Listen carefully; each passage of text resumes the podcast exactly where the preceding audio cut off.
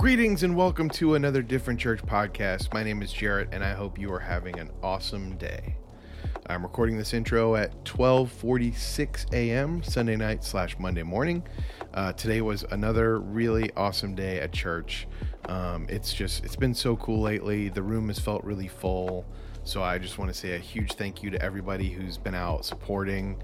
Um, the fact that people believe in what we're doing just means the world. So thank you so much. And if you're listening to this podcast, thank you for listening and for being a part of what we're doing. Um, it's really cool creating this uh, different kind of church, and so just thanks for thanks for everything. Um, not only was church awesome today, but I personally went to a birthday party that was celebrating like four birthdays in my extended family over the course of the past few weeks and it was really cool. Went swimming, took a boat ride. Some of our band was actually there because it was a milestone birthday for my brother in law who turned 50. So uh, a couple of the guys from the band, uh, Will and Dave, came out, uh, plus another guy named Dan. And uh, Different Church was represented well at the party. So you should be proud of how awesome the band is. They came out and played some jazzy stuff, and it was really cool.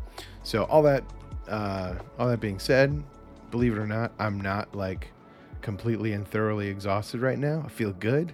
I'm excited to be recording this intro, and uh, yeah, thanks for thanks for listening.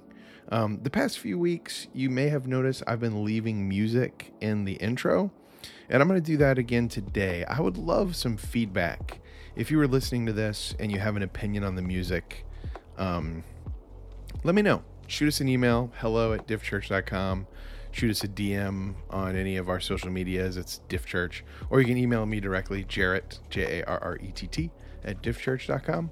Um, do you like the music? Uh, is it a pain and you're just like skipping past it?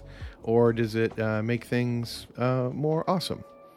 Uh, so today we are listening to a song called Wonder. It's by an artist named Fatai, which is one of Guyana's favorite artists. She actually introduced me to her, and I'm honestly, it feels like it's Guyana making music. Like this feels like the type of stuff that she makes. Um, anyway, it's called Wonder by Fatai. Check it out, and then after we're going to come back to me for a second, and then jump to Hannah. Through space and time, cadence and rhyme, these words fall there on the simply cannot.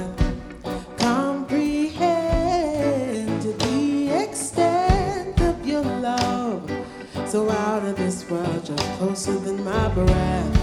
Awaken the wonder within, come alive inside my skin. My senses go out for a glimpse of your beauty. I taste that yeah, like the wind blowing through my hair. Just don't care, so free like a bird. I'm flying everywhere. So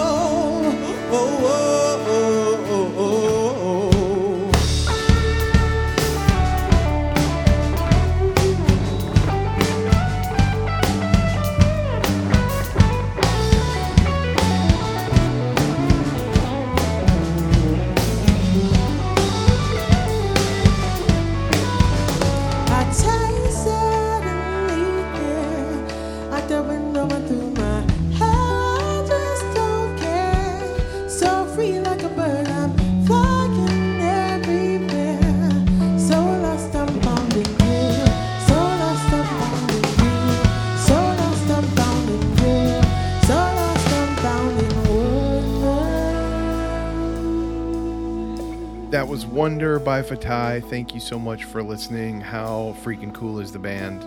Um, okay, as I promised, Hannah is coming up next, but we actually have a guest speaker today named Olivia.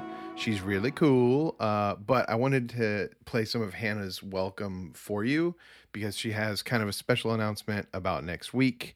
Um, before we get to that, one slight warning: we've been having some problems with our microphone that the speaker wears, the one- you know the one that's like goes on the cheek. Uh, we kind of fixed it this week, and it, it started sounding a little bit better. However, the mic definitely fell off of Olivia's ear, and uh, it doesn't sound too bad. But if you hear a little bit of interference here and there, it could be her hair messing with it.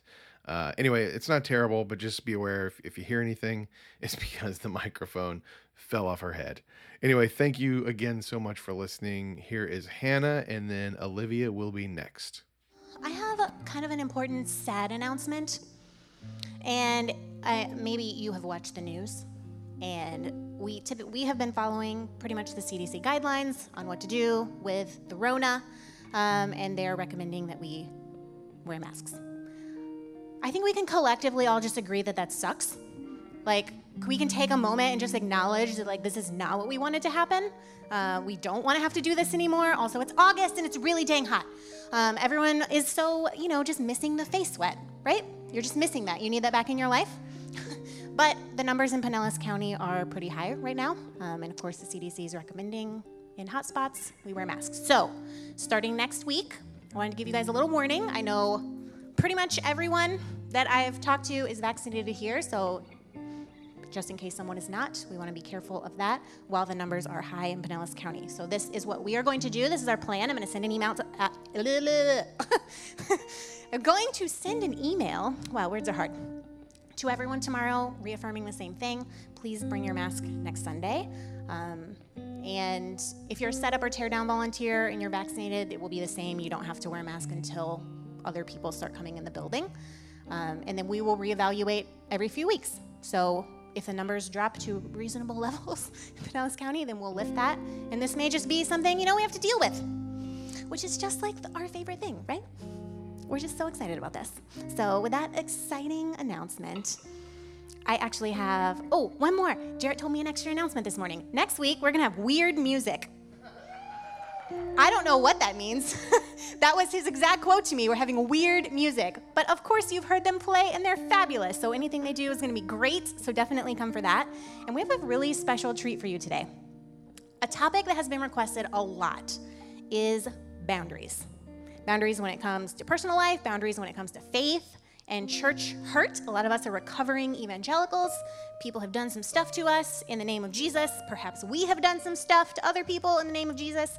And so that's the topic for today. And we have a guest speaker. She has been with us twice before. We had a panel on mental health, and then she spoke for me the Sunday before Nova popped out. I wasn't really in any great condition to like bring the word of the Lord when I was nine months pregnant.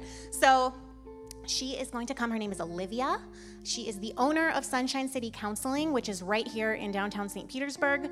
And I personally think she's fabulous. And I think you, like, I don't need to tell you about everything. Like, there are other people who are wiser than me and have more information than me. And Olivia has so much wisdom. And I'm so thrilled that she's here. So, will you just give her a hand? And I'm to bring her up here.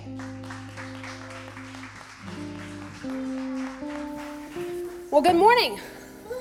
Yeah, I always am like, are they going to talk back to me or am I going to just awkwardly proclaim things? I don't know. Um, but yeah, like, like Hannah said, my name is Olivia. I've been here a couple of times. I'm just always so grateful that you guys continue to invite me back. It's always kind of shocking. Um, I'm like, well, I guess I didn't mess it up that bad last time. So it's great. Um, I'm really glad for those of you who are with us in person and for those of us who are tuning in online. Um, just wanted to give you a special welcome and say we're so glad that you're joining us here um, at Different Church. This is a very different message, like Hannah was saying. Uh, we're going to be talking about spiritual abuse and boundaries and lots of other things for sure.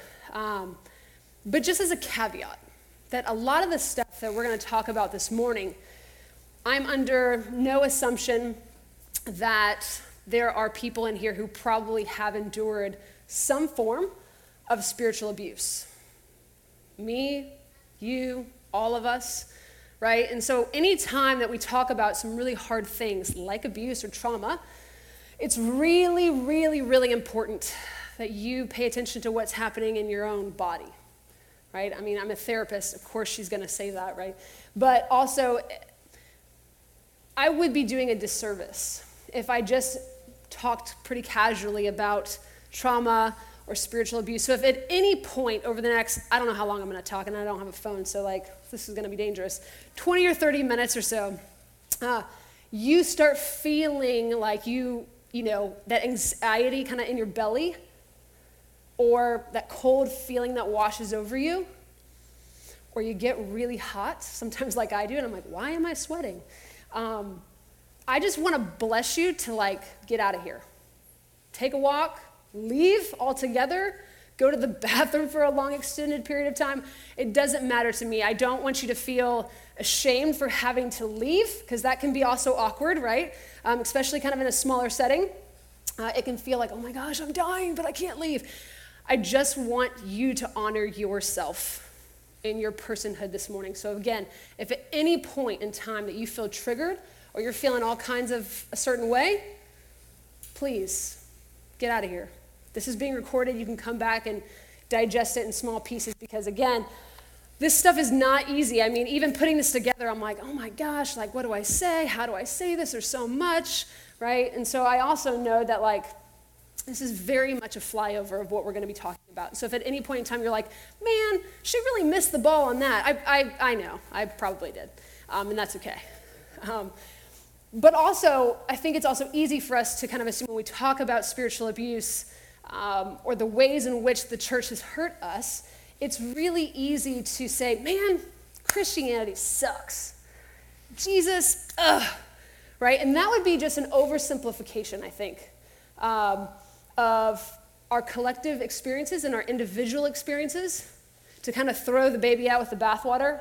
I don't know where that saying comes from, but like growing up in Texas, they said that all the time, so I'm going to use it here. But if it applies, great. If it doesn't, don't tell me. But, um, but yeah, and so it's really important for sure that you guys know I'm a therapist.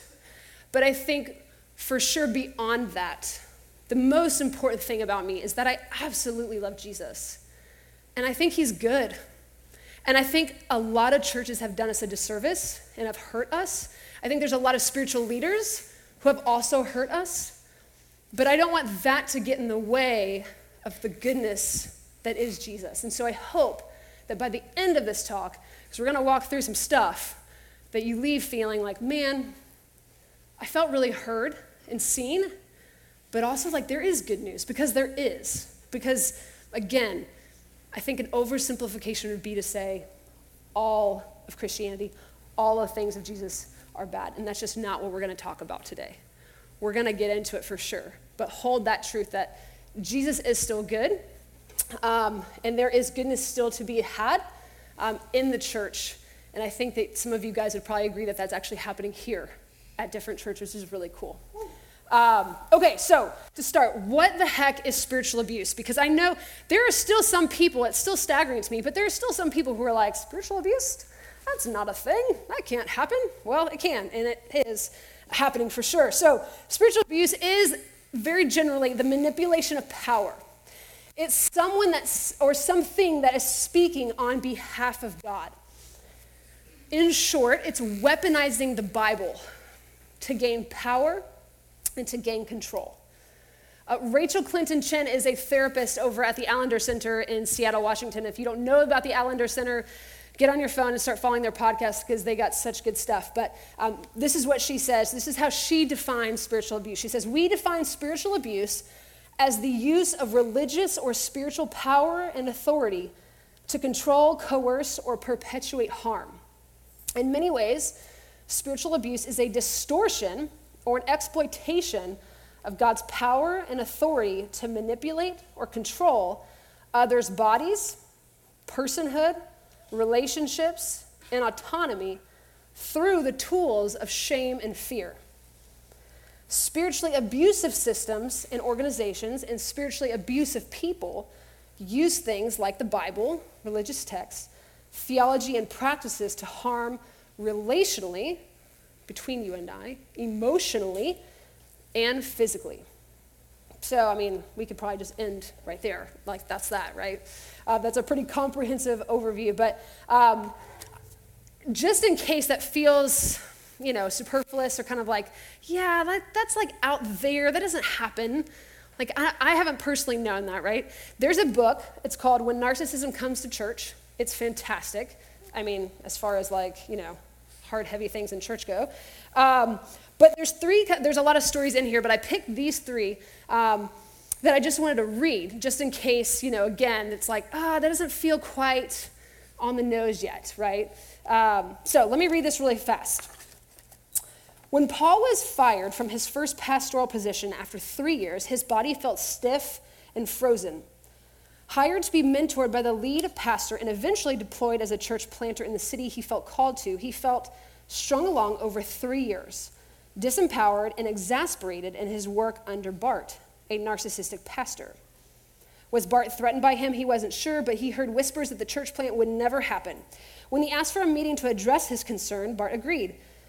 But when he showed up, Bart was seated beside a lawyer a senior elder in the church who presented Paul with non disclosure and non compete agreements he would have to sign on the spot in order to receive a short three month severance.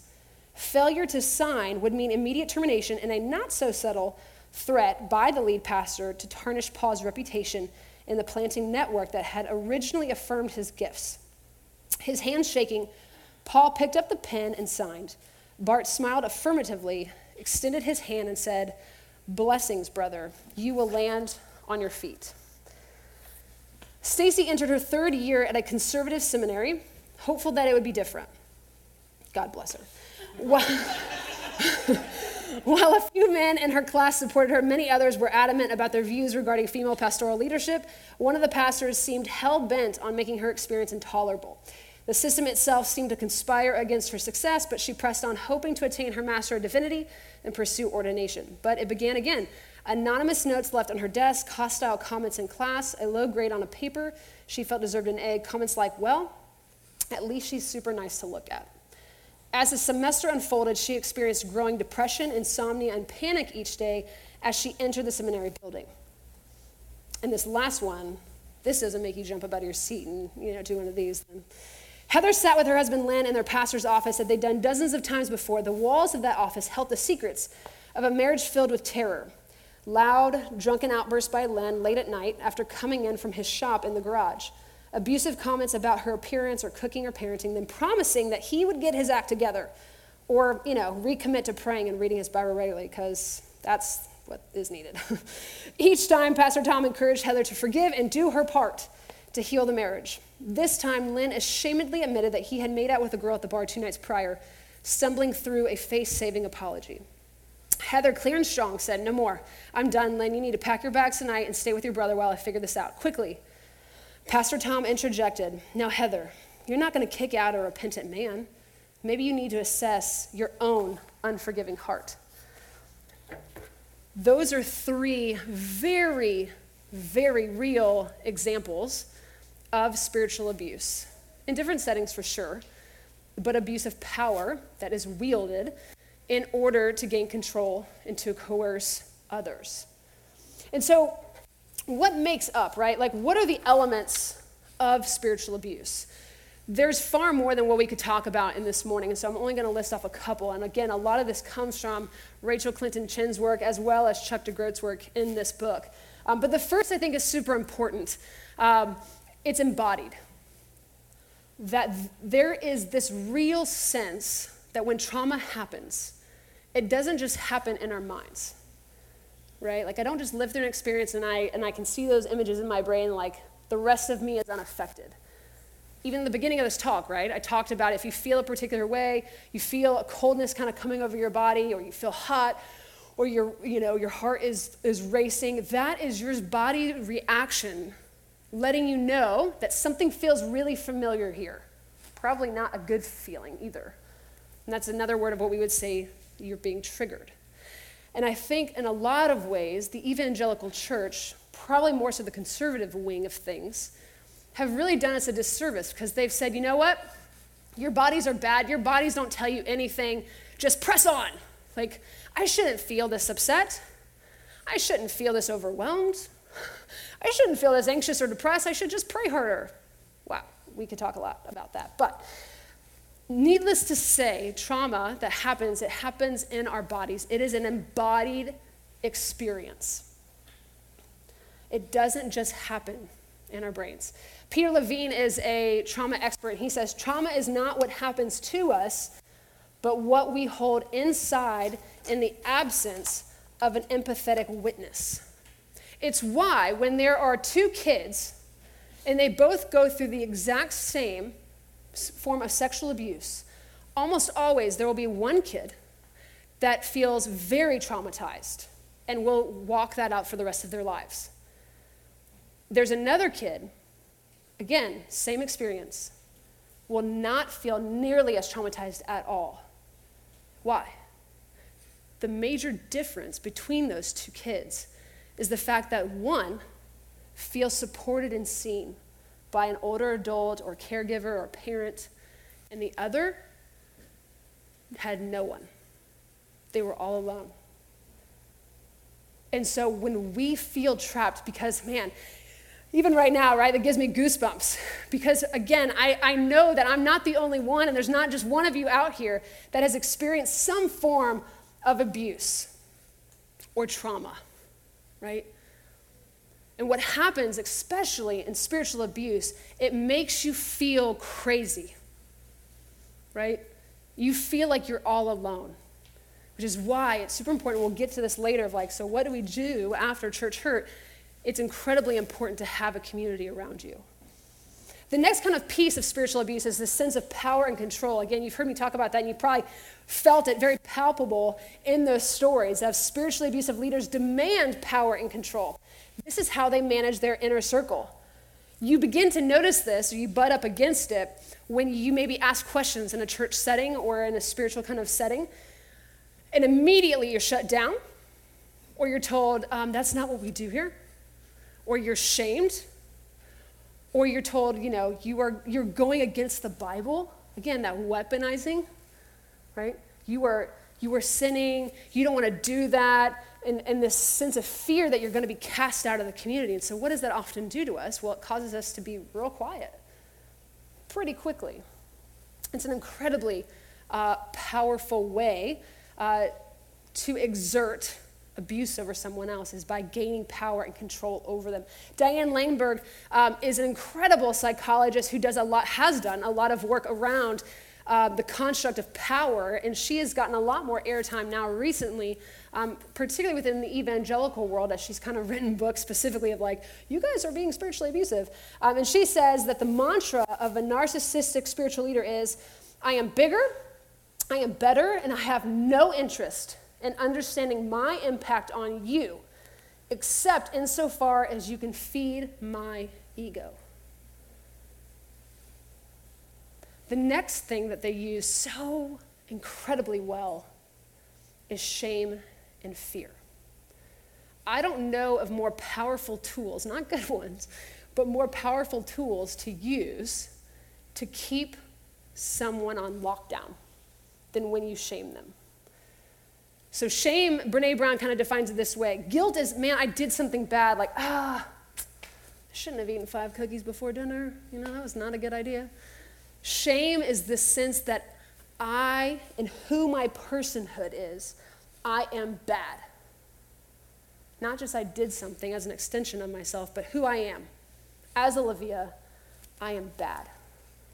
And so they utilize this, this, this sense of shame and fear, again, to keep people within the confines or the bounds of whatever their religious kind of rules and laws are. Chuck, DeGro- Chuck uh, DeGroat talks about it as a sense of moralizing, right? Usually, these spiritually abusive leaders have these pretty rigid rules, and when we go outside of those, they're like, you're not living the way that God has called you to live. You know, you are sinning, and all of these very punitive kinds of words that cause and cast a ton of shame and fear. Especially for those of us who have felt like, like outsiders, it's the last thing we want. I don't want to be cast out of this community, right? And yet, the spiritual leader, the spiritually abusive leader, is doing all that he or she can in order to keep you in. Because again, they have to have power and control. There's also this sense of like unquestioned hierarchy. It's actually dis, it's not empowering, it's disempowering. Those who are not in charge often are belittled or made to feel small um, or unenlightened or unintelligent. That if you're on this you know, leadership staff, it's like, wow, you're like in this elite Christian group kind of thing. Like I've worked with several clients who have been a part of varying, you know, evangelical communities, and there is a strong sense of like, you know, I'm interning and I'm trying to get on this leadership team because that's that's like where all the cool kids are. like, I'm closer to heaven kind of thing. But but why did they fall for that? Well, because there's this sense of what the leader gave to those folks of like this sense of power and importance. And like this is what you should do and this is how you should do it. Spiritual abuse happens in the midst of spiritual formation, which is why it's so dang tricky, right? You're probably hearing this. I mean, I've heard so many stories of spiritually abusive communities, leaders, and systems. And I'm like, man, like, that's bad. So just like get out. Like, no big deal, right? Um, again, that's quite an oversimplification. Spiritual abuse, I think, is one of the most insidious kinds of abuse because it is entangled in the midst of me trying to follow Jesus, me trying to pursue Jesus, me trying to understand how do I live my life and orient my life around Jesus. And there's this subtle kind of weaving in of abuse. Like it's so innocuous that you, you don't even realize it, right? Like I can't even tell you how many people I've sat with and they're like, I had no idea for like years, maybe even decades, until someone else kind of called BS on it. And I was like, oh, that's not what you do? Right? Like it's so, it's so subtle. But the tricky thing is, is like they only tell half of the story. They only tell the condescending and the punitive parts of the story. They don't actually tell you the whole story of the gospel because heaven forbid if they did that, then they couldn't wield all the power and control that they would want, right?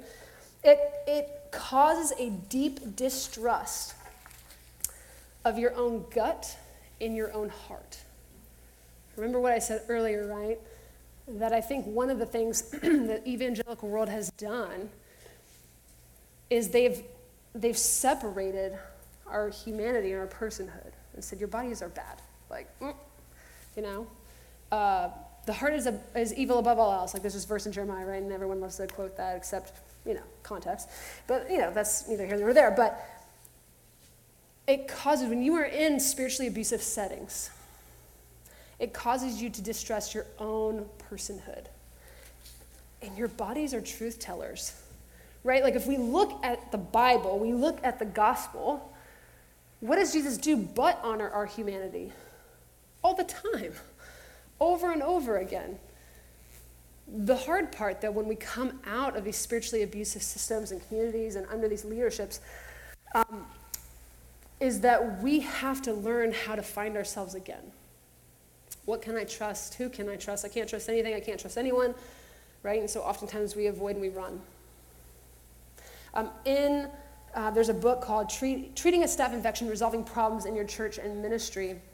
They have these quick characteristics. So again, if I haven't like proved my point yet, this hopefully will. But characteristics of a narcissistic leader or a spiritually abusive leader are all decision making centers on them. So these are also things when you're hearing this to be mindful of when you go into other faith communities to see do these things match up or are they different? Are they addressed even, right?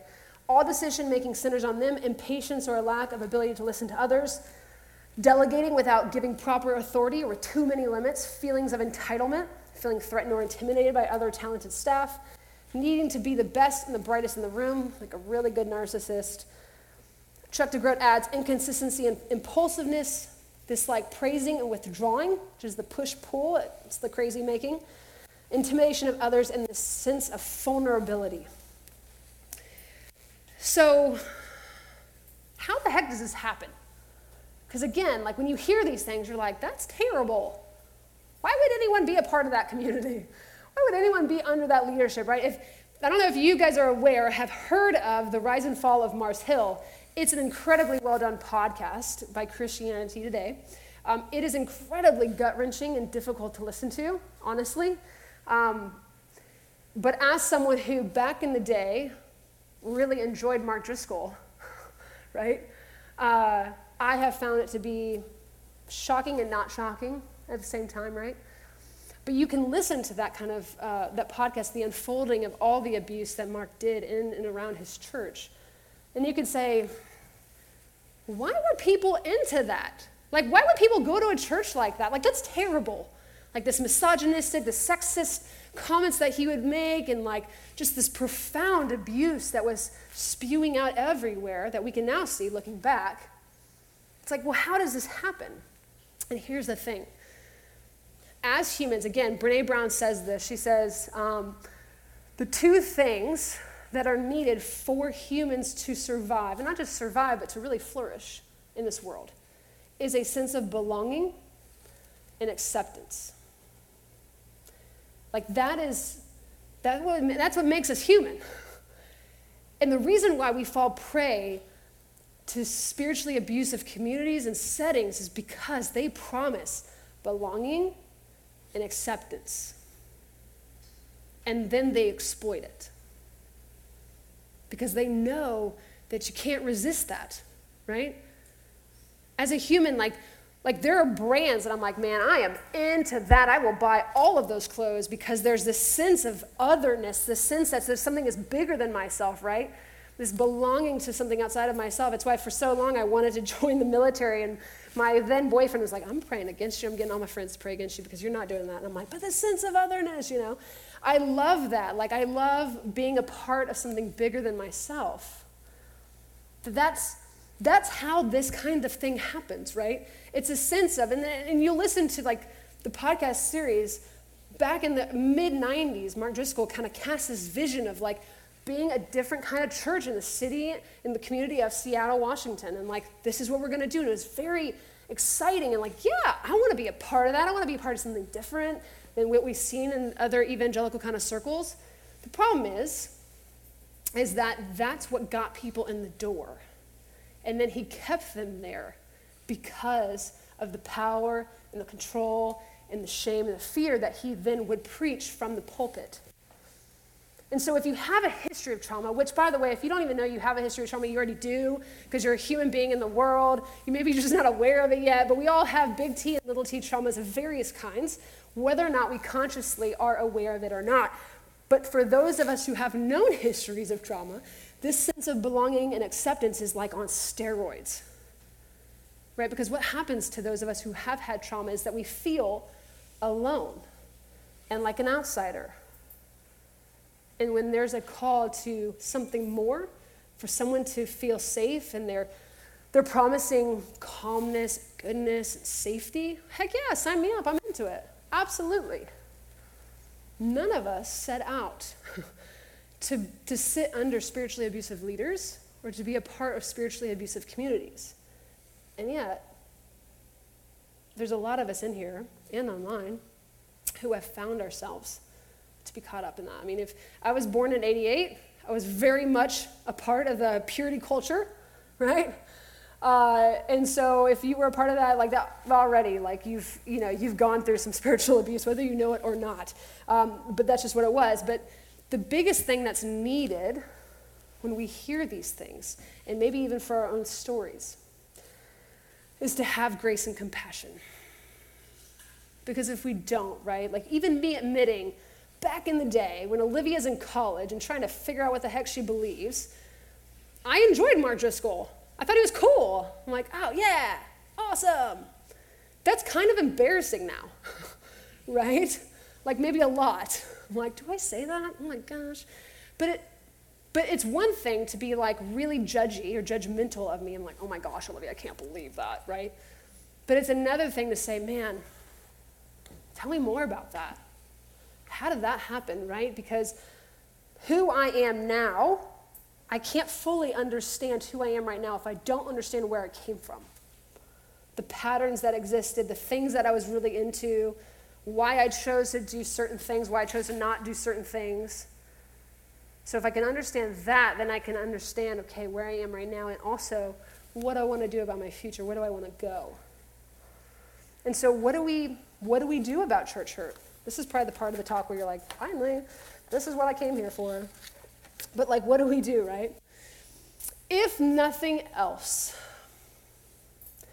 this is the one thing that I would hope that you would find. Whether you find yourself still in the midst or tied up in a spiritually abusive community, or you've separated from that long ago, maybe you're just kind of starting to dip your toes back in the water. I hope wherever you are in your journey, that you can find someone who can sit with you and say, I can't possibly imagine what that must have been like, but I believe you, and I'm so sorry. Because for those of us who have found ourselves in spiritually abusive settings, do we not feel crazy? Like, I've even had this conversation with myself. I'm like, does it no one else see this? like, how am I the only one? I'm not like the special person that God's like, you know, shining a light on and like, Olivia, you're so blessed. No. But I feel like I'm the only one. And you probably did too. you're like, what's wrong with me? I'm crazy. But you're not. And so when you can find someone to walk alongside of you and to say, I'm so sorry, I can't understand, but I want to. And the darkness that, you, that is inside of you doesn't scare me because I'm well acquainted with the darkness inside of me. Remember what I said at the very beginning from Peter Levine, right? About trauma doesn't just happen to us, it stays inside of us and destroys everything in its path when there is not an empathetic witness to say, hey, you're not, you're not lying. I believe you. And I'm so sorry. If anything else, that would be my hope for me, for you, and for us. That I think a lot could shift if that and nothing else were the case. But of course, there's some other stuff that are good too, right? Um, because the overarching question when we're walking out of these spiritually abusive settings, communities, and situations is how the heck do I rediscover the goodness of God? Also, is God good? I don't know, right? Because the way that spiritual abuse works is it's this entangling of you pursuing Jesus and getting to know Jesus, but more than likely, the Jesus that you thought you were getting to know isn't actually Jesus at all.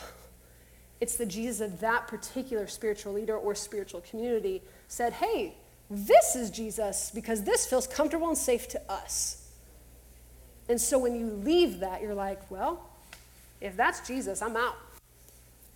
Right? And like, also, yes, I would want you to be out because that's not Jesus, right? This caricature of Jesus, who's like this punitive father who likes to give spankings and whoopings because that's what good parents do. No, like, Jesus is good. And there's so much to be explored. I mean, we even sung about it, right, earlier, about the wonder of God. But what happens with spiritual abuse is it causes you to doubt everything. And rightly so, because of the harm that was wielded. And so, when you, if you find yourself, or really when you find yourself in the midst of this type of wilderness, I always like to refer to it as the, the dark night of the soul, which, if you haven't read that book, it's great. Um, super light reading for sure. Uh, I've read it like a couple times throughout my life because, you know, I'm an angsty therapist. and I'm like, ah, you know, doubts upon doubts. But uh, when you find yourself in the midst of this wilderness, again, whether you actually acknowledge it or not, you're going to go through it at least once in your life. And if you're extra blessed, it'll be like, you know, every couple of years, like I have found it to be true for myself. Um, you have to have a guide. So, shameless plug therapists are really cool.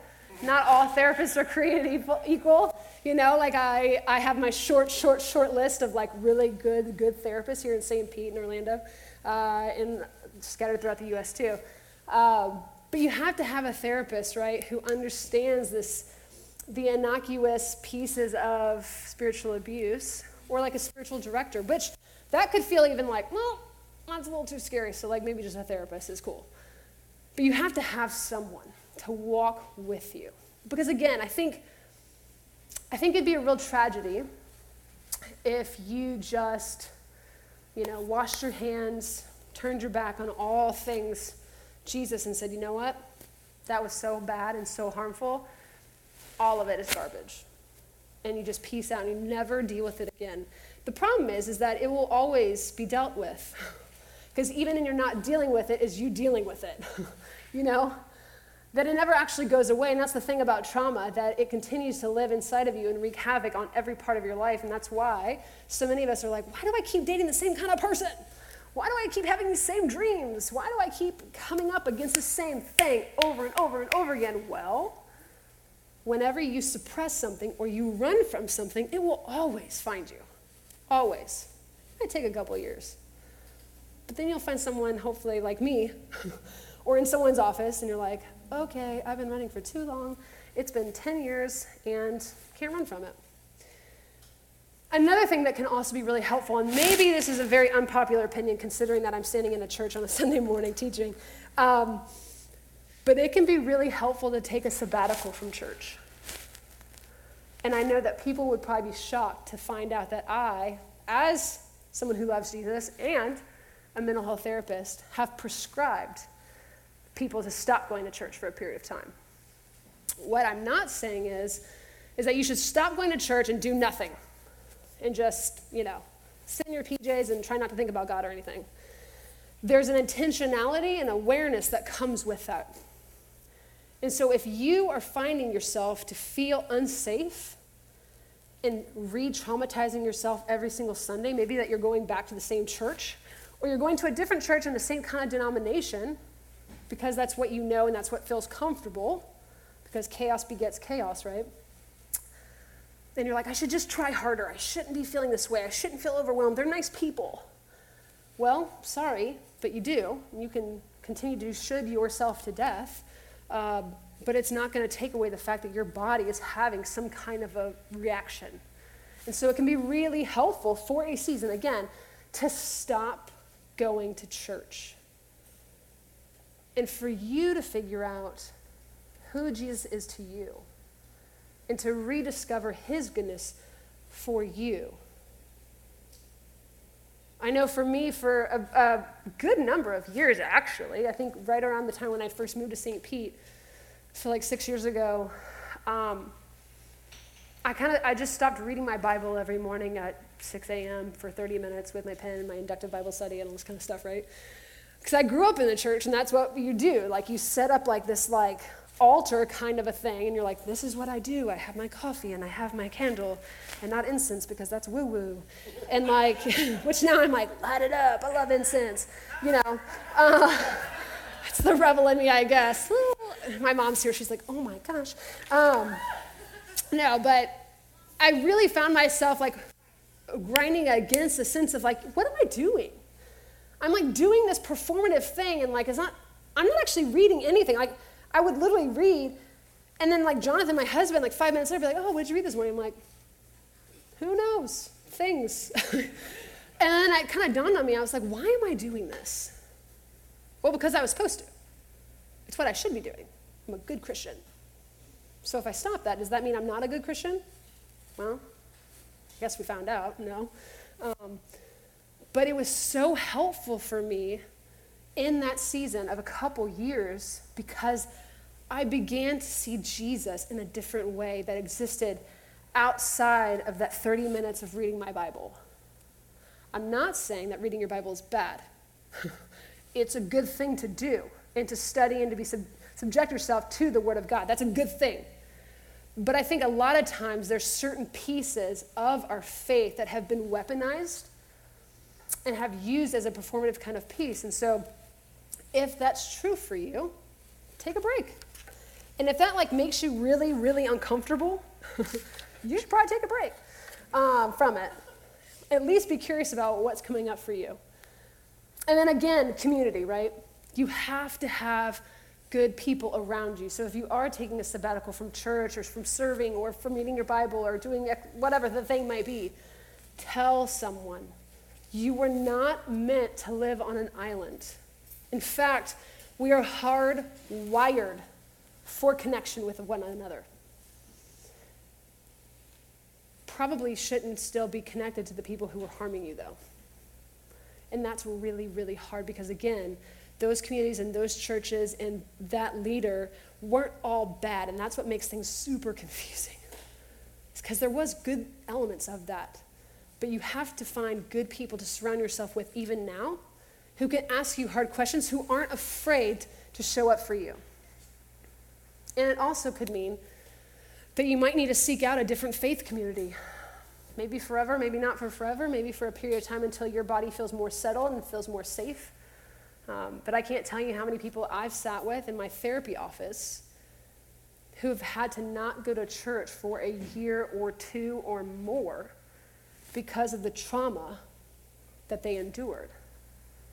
And that's okay because Jesus is right alongside of them saying, Yeah, don't do that. That's not me. Don't go back to that. I want you to f- discover me, find me again. One of my really good buddies from um, college, who's now like, you know, I guess some prolific author, I don't really know. She's still just Katie Joe to me, but she goes by KJ Ramsey. She writes a lot uh, on spiritual abuse and church hurt. Um, and she and her husband have actually been a part of two separate churches on staff that were very spiritually abusive. Um, and so um, she says this She says, May you know that no one can revoke your invitation to the body of Jesus Christ. No one can uninvite you to the feast of God's love. If you are wondering if you'll ever feel welcomed and safe in church again, may your hope rise tenderly, slowly, and surely that you still belong the band wants to start coming up, I had no like really cool cue word or anything. I should have really come up with that. I think I've said that the last couple of times, but but here's the thing. The gospel is really good news. That we are more broken and messed up than we can ever imagine, but because of who Jesus is and what he has done in and through us, that we are more loved, adored, and accepted than we can possibly imagine. And I know that might even be triggering for some of you. And that's okay. The good news is that Jesus won't leave you there. That just as much as you want to find him again, he also wants to find you. And that, to me, is really stinking good news because it's not all up to me. And that's really awesome. I want to close with this prayer that Katie Joe put on her Facebook recently. And um, it was just, gosh, it's so beautiful. And I hope that it's really helpful for you as much as it was to me. Um, so pray with me. Trauma shatters parts of ourselves, but there is nothing that trauma has shattered that God is not presently holding together. No part of you is lost. There is no weakness too recurring for Christ to care for. There is no part of you that is beyond the reach of Christ's care. He is patient and He is present. Christ is holding us together by the power of His Spirit, wrapping scarred hands securely around the most shattered pieces of our stories, carrying them with care because He chose to be shattered first, and placing them perfectly alongside His own into a mosaic of glory. Your hope does not lie in being strong enough to hold the weight of your own story. Your hope is in being held who you once were and who you are right now, when you are most triumphant and when you are most triggered, along with who you will become. They are all held together in the tender hands of the God who chose to be shattered by trauma so that your past and your present will become a future of love. Every part of you is presently held. Hear me when I say this that faith is not mustering up courage to no longer be broken. Faith is practicing the courage to name even your broken pieces as beloved. Amen.